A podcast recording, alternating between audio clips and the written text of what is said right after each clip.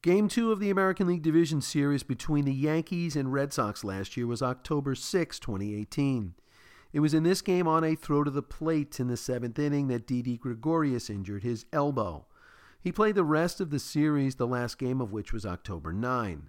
On October 17, he underwent Tommy John surgery at the Hospital for Special Surgery in New York. At the time, here is what Yankees general manager Brian Cashman said about the procedure and a timetable for his return. Quote, no surprises. It is an uncertain time frame that way because you have to play it out. It could be sometime in June, July, or August. We will just have to wait and see. End quote. Well, that sometime is today, Friday, June 7. Call it a coincidence, but Didi's day comes one day after D Day.